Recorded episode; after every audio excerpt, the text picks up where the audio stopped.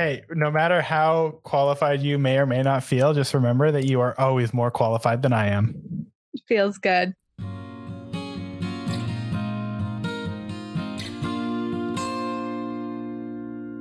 Hey, everybody, welcome back to Tremendous, a podcast about seeds. I'm Brady. Woo!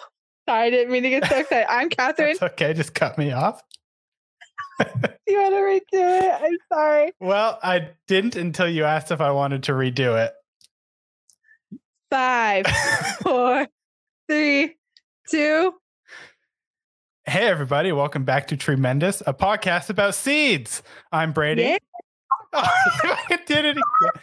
All right, we're not we're not doing it again. We're keeping all of this in so everyone can Oh. know how you're stepping on toes in the relationship. I'm just used to doing the intro. you Hi, cutting me off. I'm Kat. I'm one of the co-hosts, but I should be redacted on my co-host uh, abilities or If you haven't figured it out yet, this week we're talking about seeds. I'm very excited. I learned that seeds are like the whole reason for eating, basically. I learned that you have a secret update. Oh, I do have a secret update. so, last episode, you said that we could not get married because I haven't watched Brave. And I would like to update everyone. I have watched Brave now. You watched Brave without telling me? I did because I wanted to tell you on the podcast. What? Uh, well, okay. I can't. I'm. And initially, I was upset, but I understand that this is an exciting development. I Mhm. before we go completely off topic and only talk about Brave for the next hour, just give me like a Uh-huh. quick summary. What'd you think? I liked it. I, it was better than I thought it was going to be. I love her hair in it. It's just like, it reminds me of myself, like, just like hair that's not kept. Crazy wild red hair. yeah. And then, like, it, I actually thought it was really funny when her mom turns into the bear. It, like, I like actually laughed out loud. I don't know why. I just, it was really good. I remember being really shocked in the theater when that happened because it at the time it wasn't really advertised in any of the trailers. Like Mhm. everything in the trailers was the first five minutes of the movie when she's riding the horse and doing the archery and like hanging Mhm. out with her brothers. And that was all the trailers. And then like you see a bit of the scenery and like hear her voice, and that was it. So I got into the theater and that happened in like the first five ten minutes. And I was like, I've I don't know where this is going. This is exciting. Yeah. I thought it was better than like most kid movies that they make nowadays. Cause I like I'll watch some of them and I'm like, this is like like meaningless. but Brave is not meaningless. I shed I shed a single tear. I actually have a photo to send you of me crying. oh, I can't wait to see this. I cry every time I watch that movie. It's so good. It never fails to hit me. okay, I sent you the photo of me with the tear. But All right, we'll make sure Yeah. to post this on Twitter. no, absolutely not. It's a really bad photo, but no, it's it's I I really liked it and I'm glad I watched it. When did you watch it? Doesn't matter. Was it last night? Yeah, Okay, I was gonna say like, there's no way you can sit on a secret for that long. I know. Now I want to watch it again. Maybe I'll do that tonight. Sounds it's a good uh fall movie. Speaking of, it's the fall equinox was yesterday, so happy fall. I know. I'm so excited. We are both already hoodied up. We're Yep. wearing beanies. I'm wearing Mhm. sweatpants again. It's so nice to not have to wear shorts every friggin' day. Mhm. I made apple crisps yesterday. I planted fall bulbs, and uh, tonight I'm stuffing a pumpkin and baking it, and I'm very excited. I planted some grass hmm and it's growing like crazy. Look at this. It doesn't It's look like time. grass. Like it looks like plastic, I know, isn't it perfect? but like it looks like the plastic is like the initial growing like protection hmm because the grass continues to push through it and then the plastic fades away. What kind of grass is that, babe? Cat grass. Thank you. I only know because it's written on the package. I'm excited for it to like come in and get more full. I know, I'm I am too, and I can't. I hope the kitties like to eat it. Will it get full like a lawn? Mhm. Okay. Uh, not like a lawn, but it will get it'll grow pretty tall. if I keep planting seeds, would it get like a lawn? It might, yeah. It'd have to be like really compact or whatever. Okay, because I still have a lot of seeds. That's good. Awesome. Well, speaking of seeds, babe, Yeah. why don't we uh, why don't we get started? Why don't you tell us why seeds are so important? You know, I was gifted a book about seed saving. And before I was even given this book, I had been on this like little trail. It was like, what did they call it in Brave? The little blue thing? Will o' the Wisp. We talked Will about it last time. I know the Will o' the Wisp. I just watched the movie. Is like leading me to this like path of understanding like the full life cycle of a plant and basically how the seeds are like the like they're so important for our community or I mean Ecosystem. ecosystem for food production and just like for morality of our everything. You know, they're like they're like I don't even know what I'm trying to say. They're like the the building being- blocks. yeah, like the building blocks. Um, so I'm just gonna give a short little history thingy. Um, we benefit the most from growing our own food, growing many different types of foods, and planting many different types of seeds, and collecting and trading them. Like I've just learned so much about seeds in the past week, and I'm really excited. Why don't you give us some some cool seed facts? What have you learned over the past week? Well, I'm gonna go like really, really basic, like biology. So Perfect. plants that pro- okay, yeah, plants Ba- that produce is what I need. I know. I was like trying to like type it out after reading all these things about seeds. I'm like, what do people need to know that don't know anything about plants? So, plants that produce seeds are called higher plants. And that's mostly what we're going to be talking about today. And so, it, we have higher plants and we also have lower plants. And lower plants produced by spores. And so, that would be like ferns and mosses. I don't know if you've ever turned the um, a fern leaf over on the backside of it, it has all those like little orange dots. That's how it reproduces. So we're talking about higher plants. So there are gymnosperms, which means naked seed, and then there are angiosperms, which means seeds in the fruit. And an example of a gymnosperm would be conifers and like ginkgos. And conifers, they don't really produce seeds, but they do produce seeds. I take it back, but it comes with the cone. Does that make sense? Like the seeds are within the cone, and you have to harvest the cone and treat the cone a certain way to be able to sprout conifers. So, like, What's an Evergreen. example of a? Okay, well there you go. Uh, because I Yeah. knew I had heard the term conifer before, but I couldn't I couldn't picture what it was. yeah, it's like everything that's in the mountains. Like a like a pine tree, for example. yeah, exactly. Pine cone. We love a good pine cone. Yes, we do. What about Okay, elm? Yes. That's what. Oh, look at me go. Well, you I think cones, cones. like I'm supposed to know that elms have anything to do with cones. I have no idea. I could be wrong. but okay, so we have those, and then we have angiosperms, and that's basically what we're going to be talking about, which is the seeds that are in the fruit. And so we take angiosperms and we divide them into two other categories. We have monocots and dicots. And this kind of refers to this is going to relate back to your um to your cat grass hmm so when you take a seed and you sprout it, it produces a leaf. So monocot is when there's only one leaf, and your cat grass is a monocot. So you see, it didn't come up with two leaves in the beginning; it was just one straight leaf. So it's one growth per seed. Yeah, one little leaf per seed. Yeah. Dicots have two leaves, and so you, always two, or is it two or more? it's two. Okay. So monocots, dicots, and that's a really important to distinguishing when you're planting a seed because there are only certain plants are dicots and only certain plants are monocots, and that's how you can help identify things. So you plant a seed, it sprouts its leaves, but those are not its true leaves. Its second set of leaves it gets are true leaves. And those are the leaves that have like the characteristics of the plant. So like a maple leaf or like that's not a, well I'm just to I'll just use maple leaf but that's not accurate. So it has like the five five points on a leaf or whatever. Mhm. So you wouldn't see characteristics like that till its second set of leaves. Oh, okay. Is that like how the cat grass has like I don't know this lighter protective layer that then the actual Mhm. blade of grass is growing out of? hmm Like the actual blade, the blade of grass is like the actual leaf, and then the Yeah, exactly. protective thing is like the pre-leaf. I can't Mhm. remember what you called it. Monocot. Monocot. Thank you.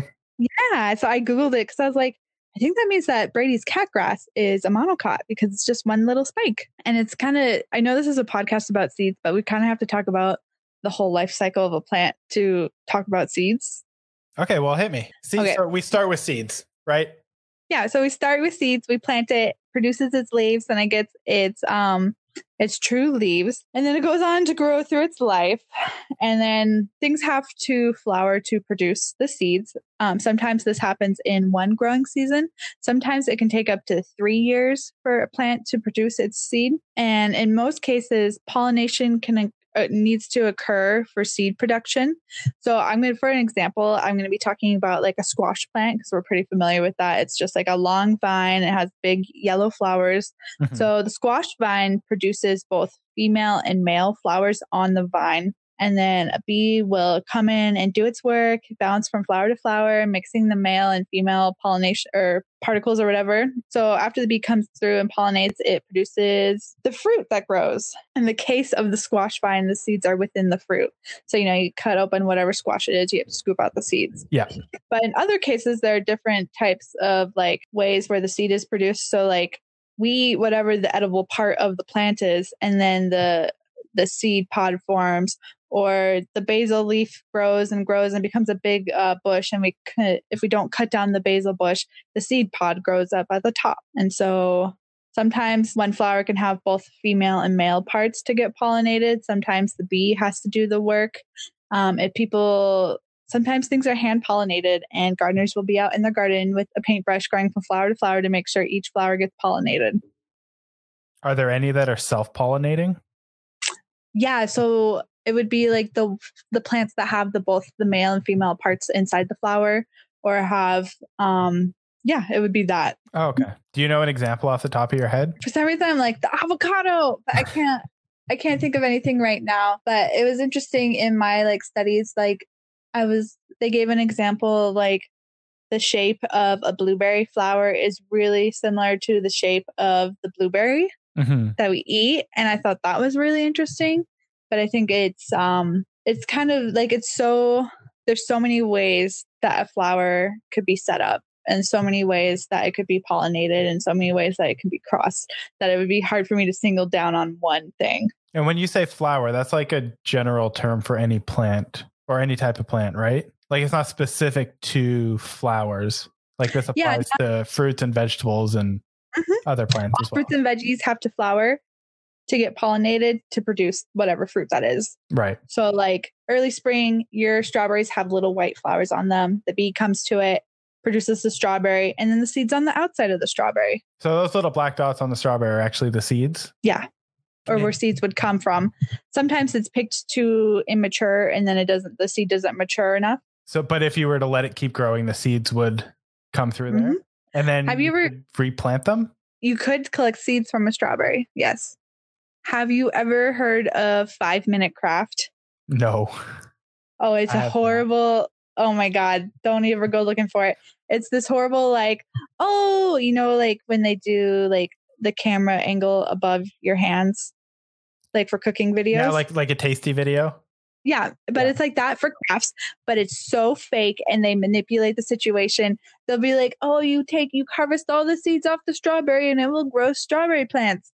it doesn't always work like that. Like seed collection is really complicated. I've learned in the past couple of days. Well, because it's not as simple as just grabbing the seeds from the plant, right? Mm-mm. Like they mm-hmm. have to be maintained and preserved in order to survive. Yeah. So you have to plant your original seed. It has to grow into the plant it is, has to flower, has to get pollinated by a pollinator, has to produce the fruit, and then the seed after that. And then you collect the seed. But then after that, you have to do so many special things for other seeds too. I'm not like trying to like scare people away from collecting seeds, but you have to know what you're doing. Well, it sounds like hard work. It is. but it also sounds like like it's worthwhile, you know? Mm-hmm. Like the just I guess the ownership over controlling your own food supply or like your your own personal food chain through the process of like planting and then cultivating and then eating. Yeah, and you could like cross cross pollinate to like get different varieties, which I think is really cool. But also, it's that that's like a couple year project. that oh, I wish I could remember what it was, but I was reading not too long ago about all these different fruits that were that are just like cross pollinations of a single original fruit. Mm-hmm. And I, I, oh, I wish I could remember what it was. But like well, it was like for example, like uh, uh, we start with a potato and then we end up with like tomatoes and lemons and red pep red bell peppers. Like it was something wild like that. Oh, really? That I would be interesting. Yeah, like it was- interested to know. It wasn't those specific ones because I think that Yeah, yeah. make any sense. But yeah, it was something like that. I- if if I can find it, I'll I'll send it to you. Nice. Okay. So people do like you can like self pollinate yourself, but there can be like people do it so that, or I shouldn't say just the regular garden, but like growers and people who are farmers, they will like cross pollinate to create stronger varieties. Like, say, plant A is really strong against a certain fungus, but plant B has the better flavor Mhm. you would cross pollinate then to get the better flavor with the strong defense against the fungus. Do you think it's a lot of trial and error to end up with both of those characteristics without losing one along the way? Yes, I do think it is a lot of trial and error. And there's um there's an argument in my book about why we should grow a lot of seeds instead of just growing like just a few uh, like cross pollinated ones and it's because in well here's just like one example of why but in the 1970s there is a uh, there's this thing called bacterial southern corn blight which is when um, most of the corn that was grown in the same place like a large like quantity crop lacked genetic diversity and resistance to the bacteria thus destroying most of the crop and then there ended up being like a shortage Mm-hmm. Because they all planted the same thing or something really similar and then none of the none of that crop had defense against it and they lost all of the crop and that's why crossbreeding is fun and growing a lot of the best one the best seed is fun but it also it lacks diversity So do biologically we do we now plant things with more diversity and variety? Like have we learned from that lesson? I think we learned, or I'd say we, like me and you, but like I think like farmers and people they know like what to look out for, like what what corn, like what corn crop would be the most resistant, or what would produce the most, but all the most, but also um, remembering to rotate crops is really good. Now when you So- say rotate, Say you grow yellow corn one year, next year Oh, you grow blue corn. gotcha. Uh, my And- my dumb boy brain initially went to like, oh, we have to turn the corn 90 degrees No, no, this is different exposure to sunlight. Brady has never grown corn, but don't worry, guys. I will make sure that happens next year. well, you'll be psyched to know that the cat grass is the first thing I have ever personally grown. It's going good. It's nice and green. Well, so like the true blade of grass that's coming out from the protective shell is nice and green. The Mhm. the that initial phase is like it's kind of like light green. It looks very plasticky and rubbery. So I was Mhm. concerned when it first started sprouting through, but Oh no, it's perfect. yeah, it's looking good. I'm very excited uh, for the first time I get to trim it. Oh no, you let the kitties eat it. Yeah, but they're not going to eat it all. I think they will. I think they'll surprise you. You think so? Okay, well we'll think see. so. Come check back next episode to see if the cats ate the cat grass. I, I was gonna like get the scissors and treat it like a golf course. Mm-mm-mm. We want them to eat it. Okay. I also learned about a new term in my seed book that I'm reading. It's called social roguing. So in agricultural, agricultural, God, I can't say it. In agriculture, Agricultural. no, not the role. Agriculture. Roguing refers to the act of identifying and removing plants with undesirable characteristics from agricultural fields. Rogues are removed from the field to preserve the quality of the crop being grow- grown.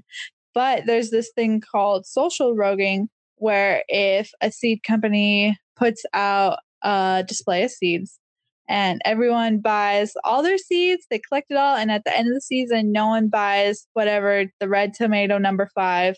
They will take that out and they'll replace it with a more desirable seed to sell.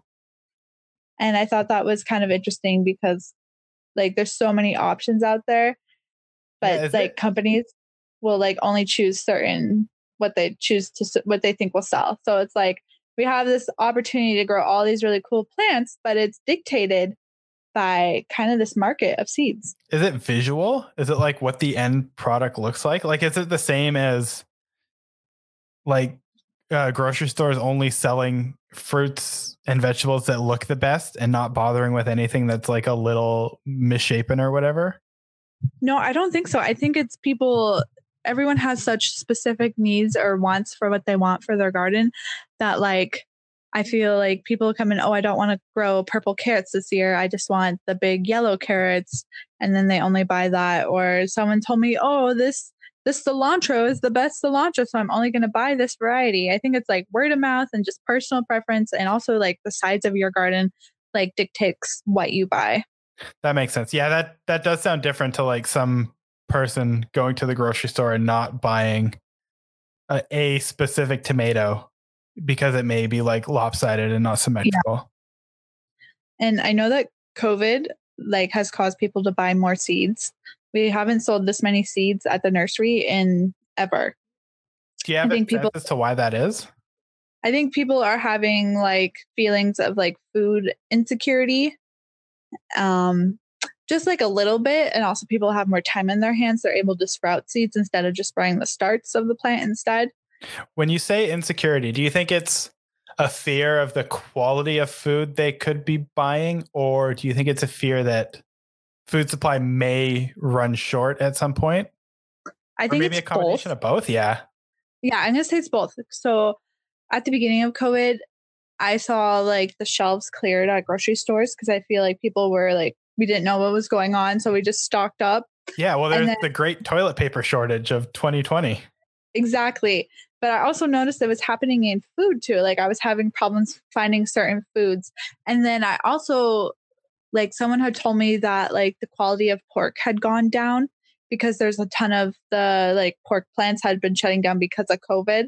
So they were rushing to get things out. So I think we're definitely there was confusion on whether or not we would have food, so food insecurity, and then also the forced time frame of plants like being picked and like not being f- as fresh as they could be.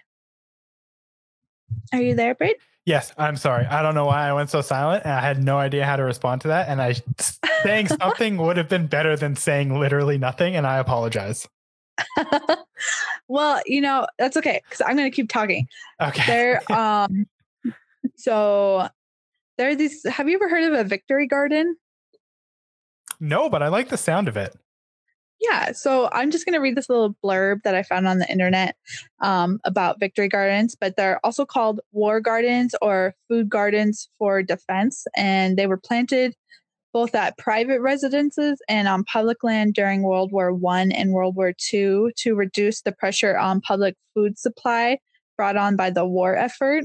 In addition to indirect aiding the war effort, those gardens were also considered like a civil like morale booster and the gardens could gardeners could feel empowered by their contribution of labor and rewarded by the produce they grow. And i learned about this a few months ago because i got an ad on my phone about starting a victory garden and i was like what the heck is that? And i just like i think it's interesting like this year people are like we should grow our own food because we don't know if we'll have access to it did this you said uh, world war ii i think i said both both, both World Wars. Was it in North America or was it in Europe? It sounds like a I, European thing. I don't know if it was. I, am pretty sure it was in North America. Have you uh, seen the movie Dunkirk, or no. are familiar with the Battle of or Dunkirk from World War II? No, but I hear it's a good movie. it's a good movie, but uh, the story of it is uh, it's like an actual thing that happened in World War II. British forces were stranded in France um, mm-hmm. um, as the Germans were about to attack and they couldn't get back to England, which is, it's not like the English Channel isn't very wide. Like you can see one country from the other when you're at the shores. Okay. Um, but the British forces in France didn't have any ships or any way to get back. So mm-hmm. what happened was any civilian that owned a boat in England sailed across the channel to pick up the soldiers. And okay. that's how everyone got back. It was like a, a monumental public effort to literally bring the troops home uh, mm-hmm. from the war. So when you started talking about that, I was, I was like, that sounds like it sounds like a very British thing to do. Like just to grow your own food. yeah, anyone that because of the- has some land and some garden space is going to start growing crops so that everybody can can be eat. sure that they're going to have food. Yeah, if if the worst should happen. hmm So I think this victory garden push is definitely like the result of COVID. Absolutely. Well, the the I, I I would call it a resurgence in victory gardens. Yes, exactly. Are, are like you starting a victory garden? I'm not starting a victory garden. Um, I didn't feel like we would actually run out of food here, which is a very privileged feeling. I will say that. It is. Um, yes. but I just thought it was interesting because, like, when you think of like essential businesses, garden center doesn't come up to me as essential, but it is essential in a way. And I was listening in on a, a meeting between like nursery owners, and they were like highly encouraged to uh, get their seeds in now instead of bringing them in at the end of winter, which is something so like unique, like unique to this year. Like before, we usually by this point in the year we stop selling seeds, but now we have a full rack of seeds, and people are like buying them, You're and I'm just like, them. Yeah. Yeah, people. I think people still feel like, oh, I don't know about this. And I actually had a customer come in at the beginning of the year, and she's like, "Oh, do you have these certain seeds?" And I'm like, "Yes, we do." La da da da. And she's like, "Yeah, I need to grow grow them because I don't know if they'll be like." The, they were just like a certain type of greens. Like she's like, I don't know if they'll have greens at the supermarket, and I have to feed my bearded dragon. I was like, whoa, this lady's taking on the um the time and effort to grow food just in case her bearded dragon can't get her like cilantro or whatever. Mhm. But that was my one seed customer story. And I was like, that's the first time someone's ever asked me, what kind of greens do does a bearded dragon eat? And I'm like, I have no idea.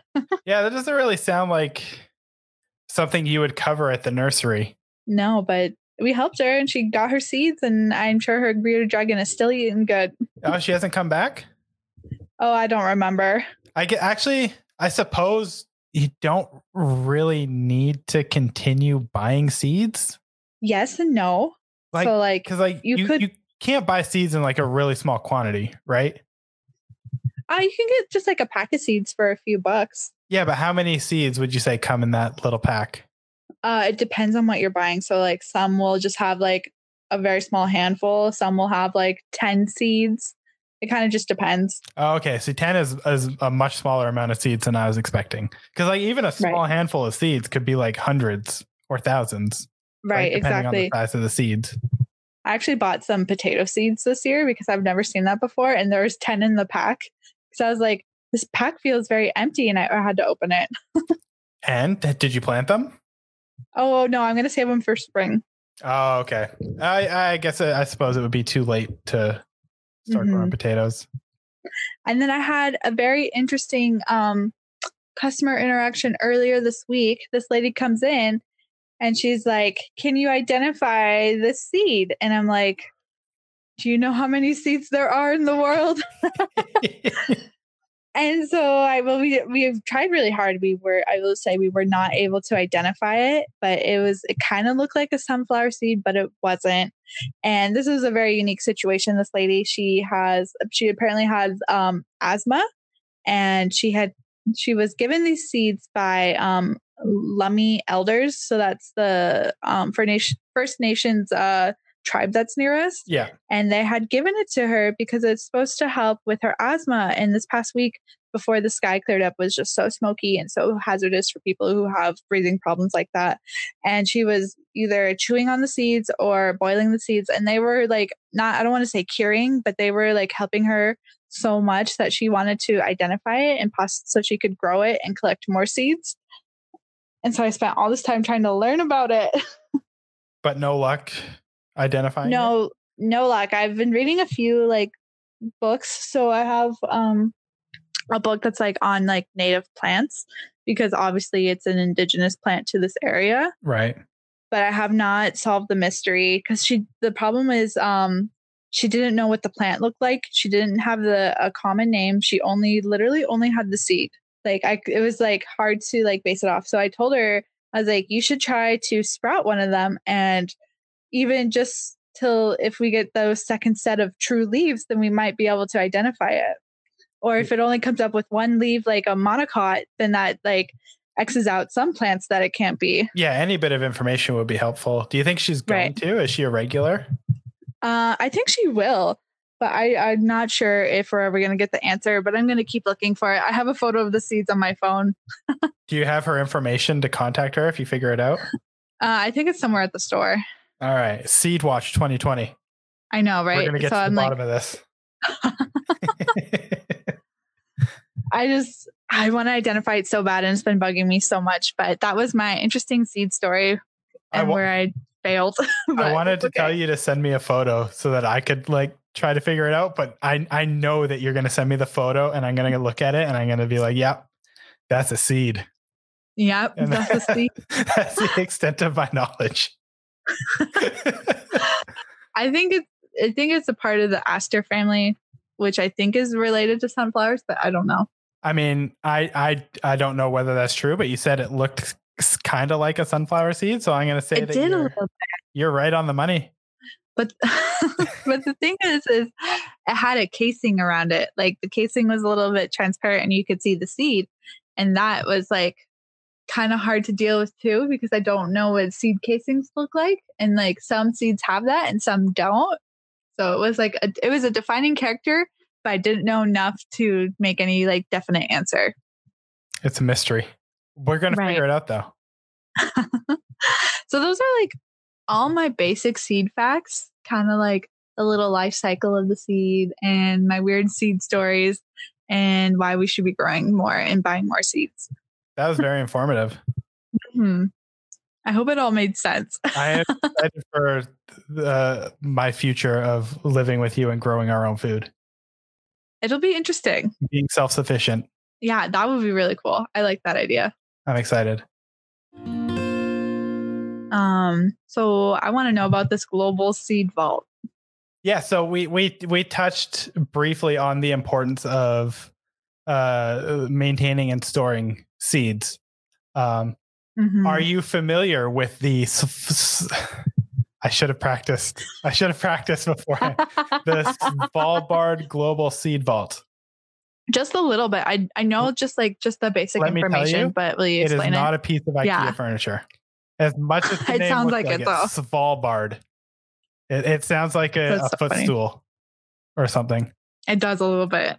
um, so since 1984, the Nordic Gene Bank has stored backup Nordic plank germplasm via frozen seeds in an abandoned coal mine in Svalbard, which is a city in Norway.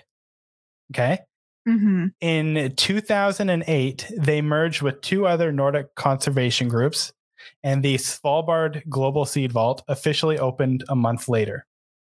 It was started by a conservationist named Cary Fowler, and its mission is to preserve a wide variety of plant seeds and attempt to ensure against the loss of seeds during large scale regional or global crises Okay. when they opened in January 2008, February 2008 actually is when the doors actually opened. They had 18,000 samples with 500 seeds each. Wow, that's crazy. 18,000. By the first anniversary, how many seed samples do you think they were up to? 28,000. No. 400,000 seed samples by the first anniversary. That's amazing. At that point, uh, the vault contained samples from approximately one third of the world's most important food crop varieties. That's so cool. By the 10th anniversary, how many samples do you think they were up to? Oh my God, it gets It gets more? more. Is it a million? 967,000 samples in the vault.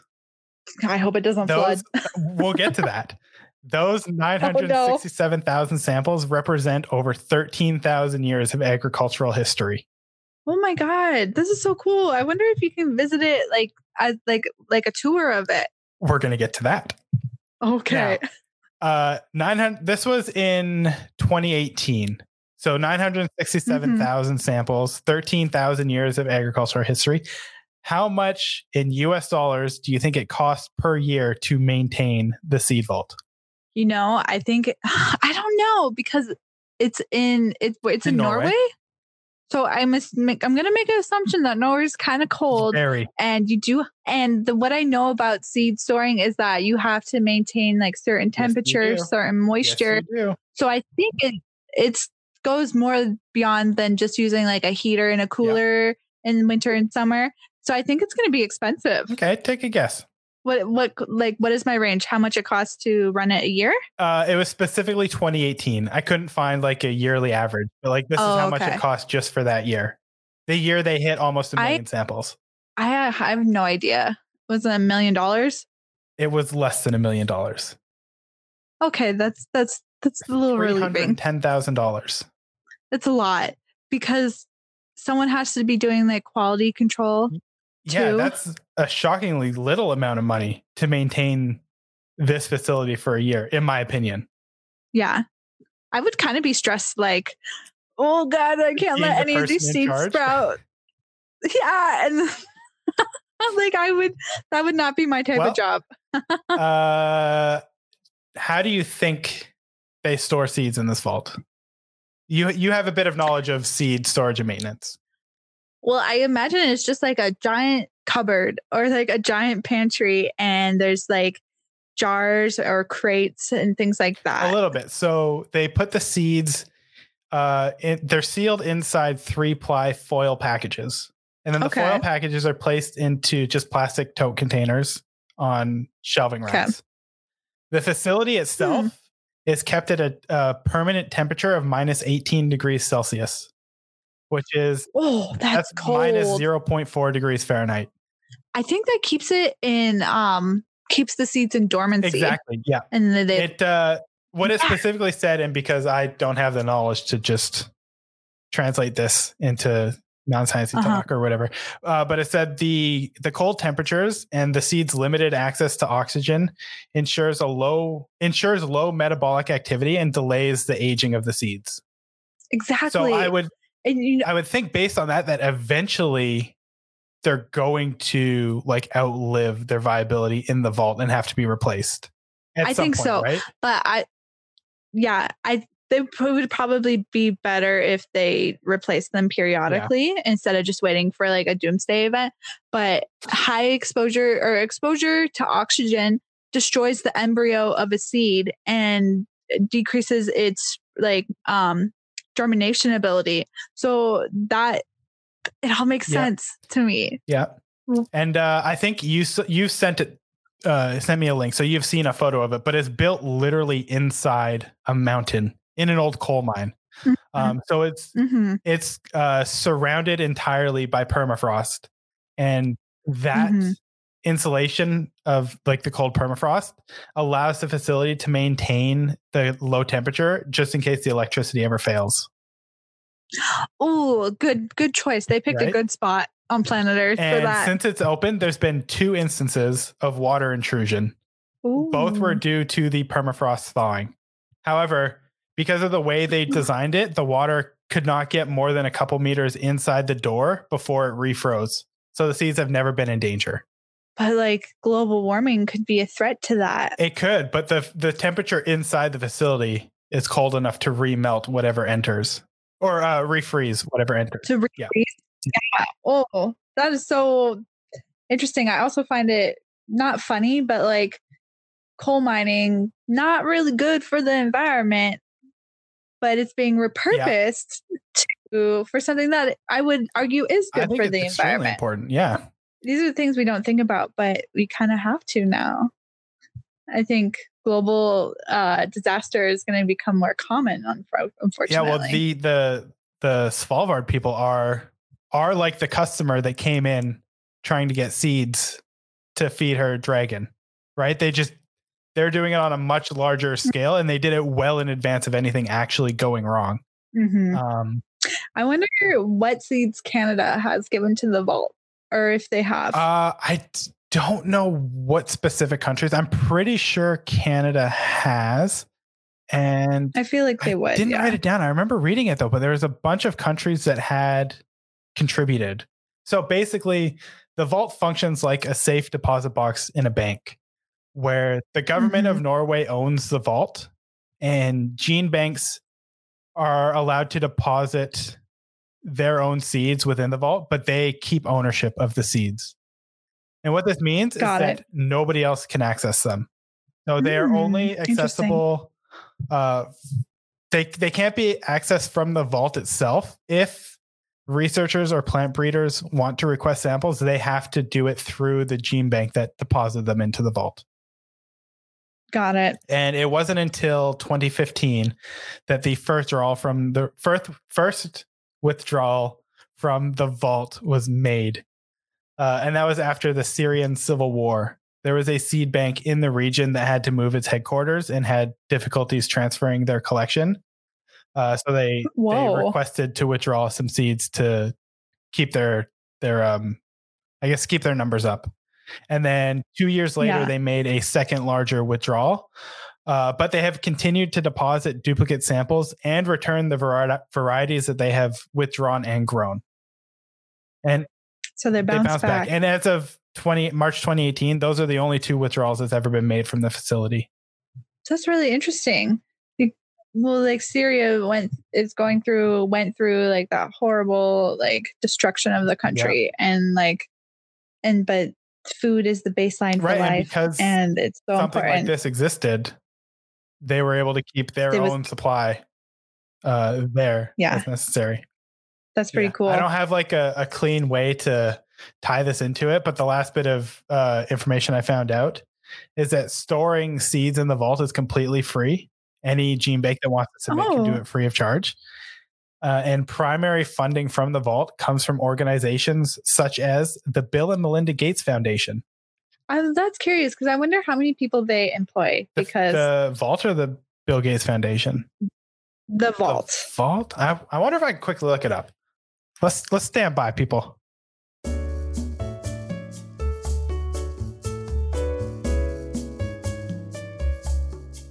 It employs robust security systems, I'm sure. but that's that's about it. I wonder like how qualified you have to be. Can we can we and you run this vault? Or I- do you have to have a certain level of I would be fairly confident that if we were to move to Norway, you could get a job there. Thank you. I bet you could. Also, Okay. in general, we should probably move to Norway. sounds sounds Yeah. cold, which is your favorite. That's pretty cool. I like that seed vault. I wish I could contribute to it. I don't know if civilians can. I think you have to be like a recognized gene bank in order to do it. Probably. Well, let's let's start one. Why not? Nothing's ever mean, stopped uh, us we from doing anything else we've wanted to do. There you go. That, that's all I got Okay. for Svalbard. well, I want to talk about saving seeds a little bit, but basically, like my, my biggest recommendation is to know the plant that you're saving seeds from and then to research it because each plant is so different that I can't just say, oh, just use this technique because it might not work, you know? But the first book on seed saving was written in 1830, but most definitely people were saving seeds way before that.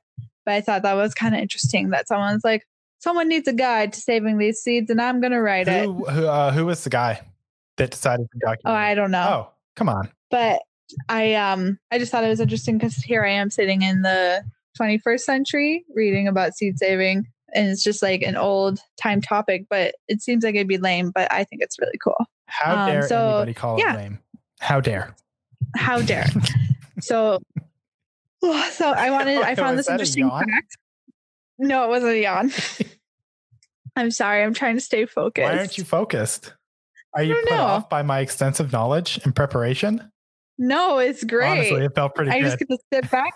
I get to sit back and just listen. Um, so I learned that some weed seeds can remain viable for uh, 50 years, now, and that's why I will never get fucking buttercup out of my when you say okay, so when you say weed, you mean like garden nuisances. yes, not Okay. marijuana, which is interesting because we have like this vault that's like we must take care of these seeds, and then there's like seeds in nature that are like I'm never going away. Yeah, but th- with the the ones that are screaming they're never going away aren't necessarily the ones we want to maintain. That's true to an extent, but I learned while I was um, working with master gardeners that we had there they have a weed garden where they teach people about growing weeds, how to eliminate them, and then actual like there's actually a lot more uses for weeds than you think. Like you can eat a lot of them, and there's like medicinal uses. So I thought that was Are interesting. dandelions weeds? Yes, and you can eat. You can make tea out of dandelions, and you can eat the greens of dandelions. I was going to say you can make wishes. That's really cute. They're also really good Oh, for just- bees just- in the beginning of spring. over my cuteness. No, I I acknowledged it. That is really uh, cute. Yeah, but but that's also how you spread them. you said it was really cute and then did not take a second before jumping on the next thing. I'm That's okay, sorry. I understand. So yeah, the weeds that you want to get out of your yard, not happening. But like a regular crop that you would buy from the store can um, the seeds can last from like three to ten years, but each year they lose a percentage of germination rates as the years pass. And this is like the seeds in storage last that long. Yeah, these are like the seeds you buy. At but like store. it's not like you plant something and it, it'll be viable for three to ten years. This is like you buy the seeds and they they can sit on a shelf somewhere for this long until Exactly. you like find time or get around to planting them. Mhm, exactly. And then, um, so I said the first step to proper storage is knowing what seeds you're working with. Um, certain seeds have to be dried down to a certain degree. Some seeds will sprout in storage if they're not dried properly. And that's how I knew that the humidity of the vault had to be a certain, like, at- set at a certain number because, like, they have to maintain these seeds without losing them Right. Yes. um yeah you need to know the moisture contents of your your um, seeds that you're storing. Have to keep it at a certain temperature. Um you don't want to let your seeds directly dry in sunlight because it can also damage the embryos of the seed and you need the uh, seeds are more viable if they're stored in cans or jars. And then some seeds also go through a dormancy period like you mm-hmm. talked about keeping them at that low temperature it keeps them in dormancy and there's some like trees where like they'll be dormant for years before they sprout again. The tree itself, like that's already been planted. the the seed that comes from the oh. tree some seeds have a coating which you can which you talked you wanted to know about soaking seeds. And um, if a seed has a coating it's good to soak it for like 12 to 24 hours before you plant it. And the only one i could really think of that i know that you do that for is sweet peas which is like the Mhm. flower. But they have like a, kind of like a hard shell. And so soaking it helps soften it and helps like crack the shell a little bit. And then they'll be ready to be planted more And like there's a difference between pre-soaking a seed and like just watering it as you've planted it, right? Like those are two completely There is, yeah. things. it is yeah So for the cat grass, should I have soaked them first? You could have if you wanted to, but I find that just planting it is just as easy. Okay. Is is cat grass its own variety of grass?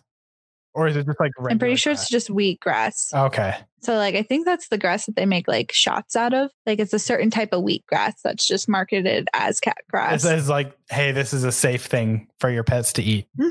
I usually tell people to grow it so that the cats will eat the wheat grass and not their house plants. Yeah, which is precisely why you got it for me, and also why I have put it just below the plant I don't want them to eat. I know. And I'm kind of, I also, for my own selfish needs, I wanted to see them eat it. Well, I'm going to keep an eye out, and if I try to get like photo or video of them going for it once they mm-hmm. do.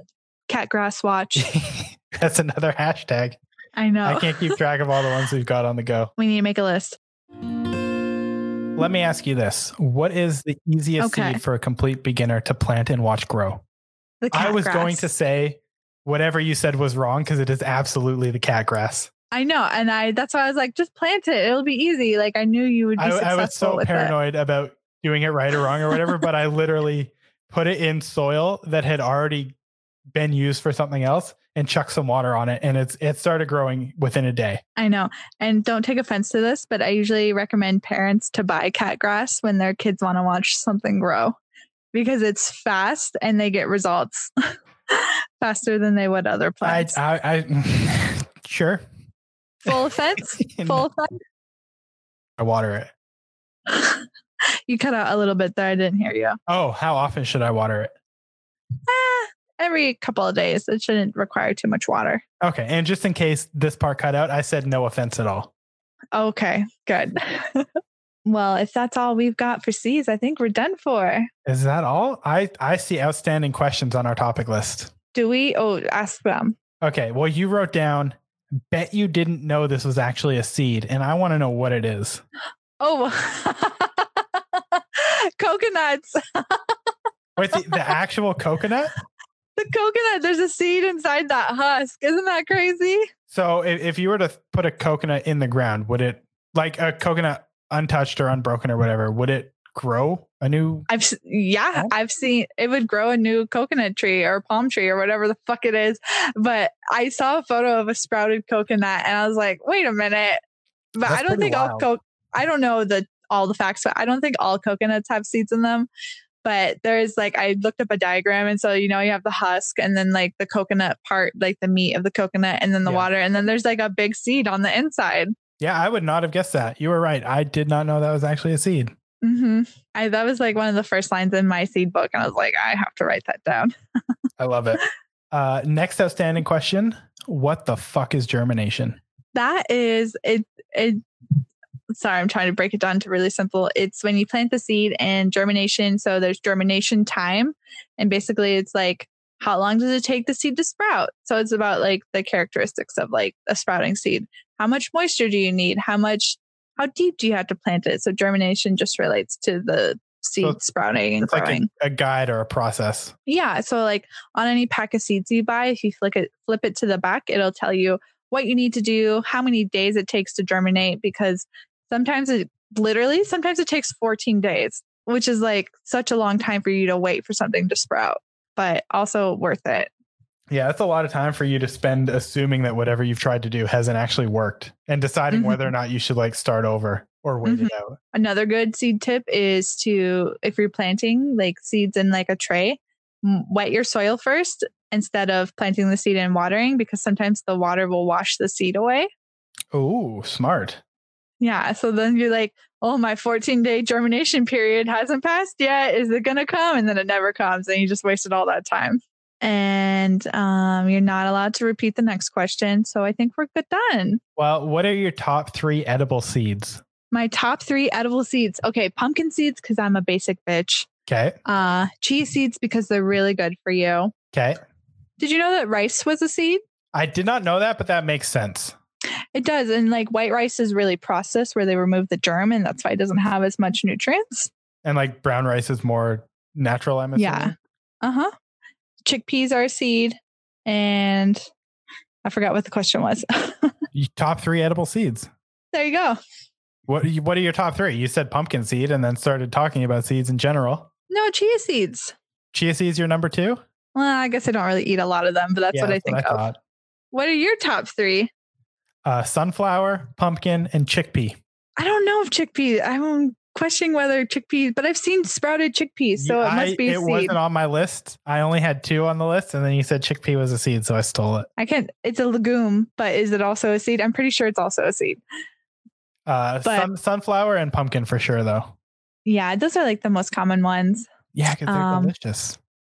They are freaking good. Do you eat the seed shells of the the sunflower, ones? No, Okay, I used good. I think it's I think it's harsh on digestion. It is. I used to do it, but not anymore. Now I just like I get all the flavor off it and then eat the seed itself.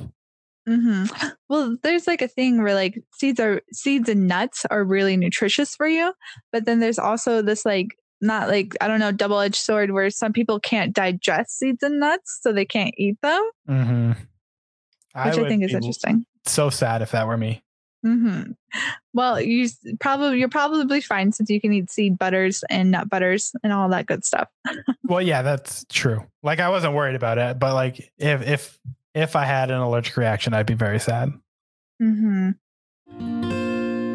Well, thanks for listening. Anyone who's still listening. Everyone's still listening. hmm Make sure to rate, comment, and subscribe to Tremendous, a podcast about plants. It's Today's episode- That- Today's episode's about new- seeds. That's going to be our new intro format. A podcast about dot dot dot. yeah, whatever we're talking about. Mhm. I- I- like. I liked it too. I went with it. You made me do it twice. It's sticking. And I interrupted twice, which I apologize for. Yeah, but that we're used to that. I know. okay. Thanks for listening. Cue the outro.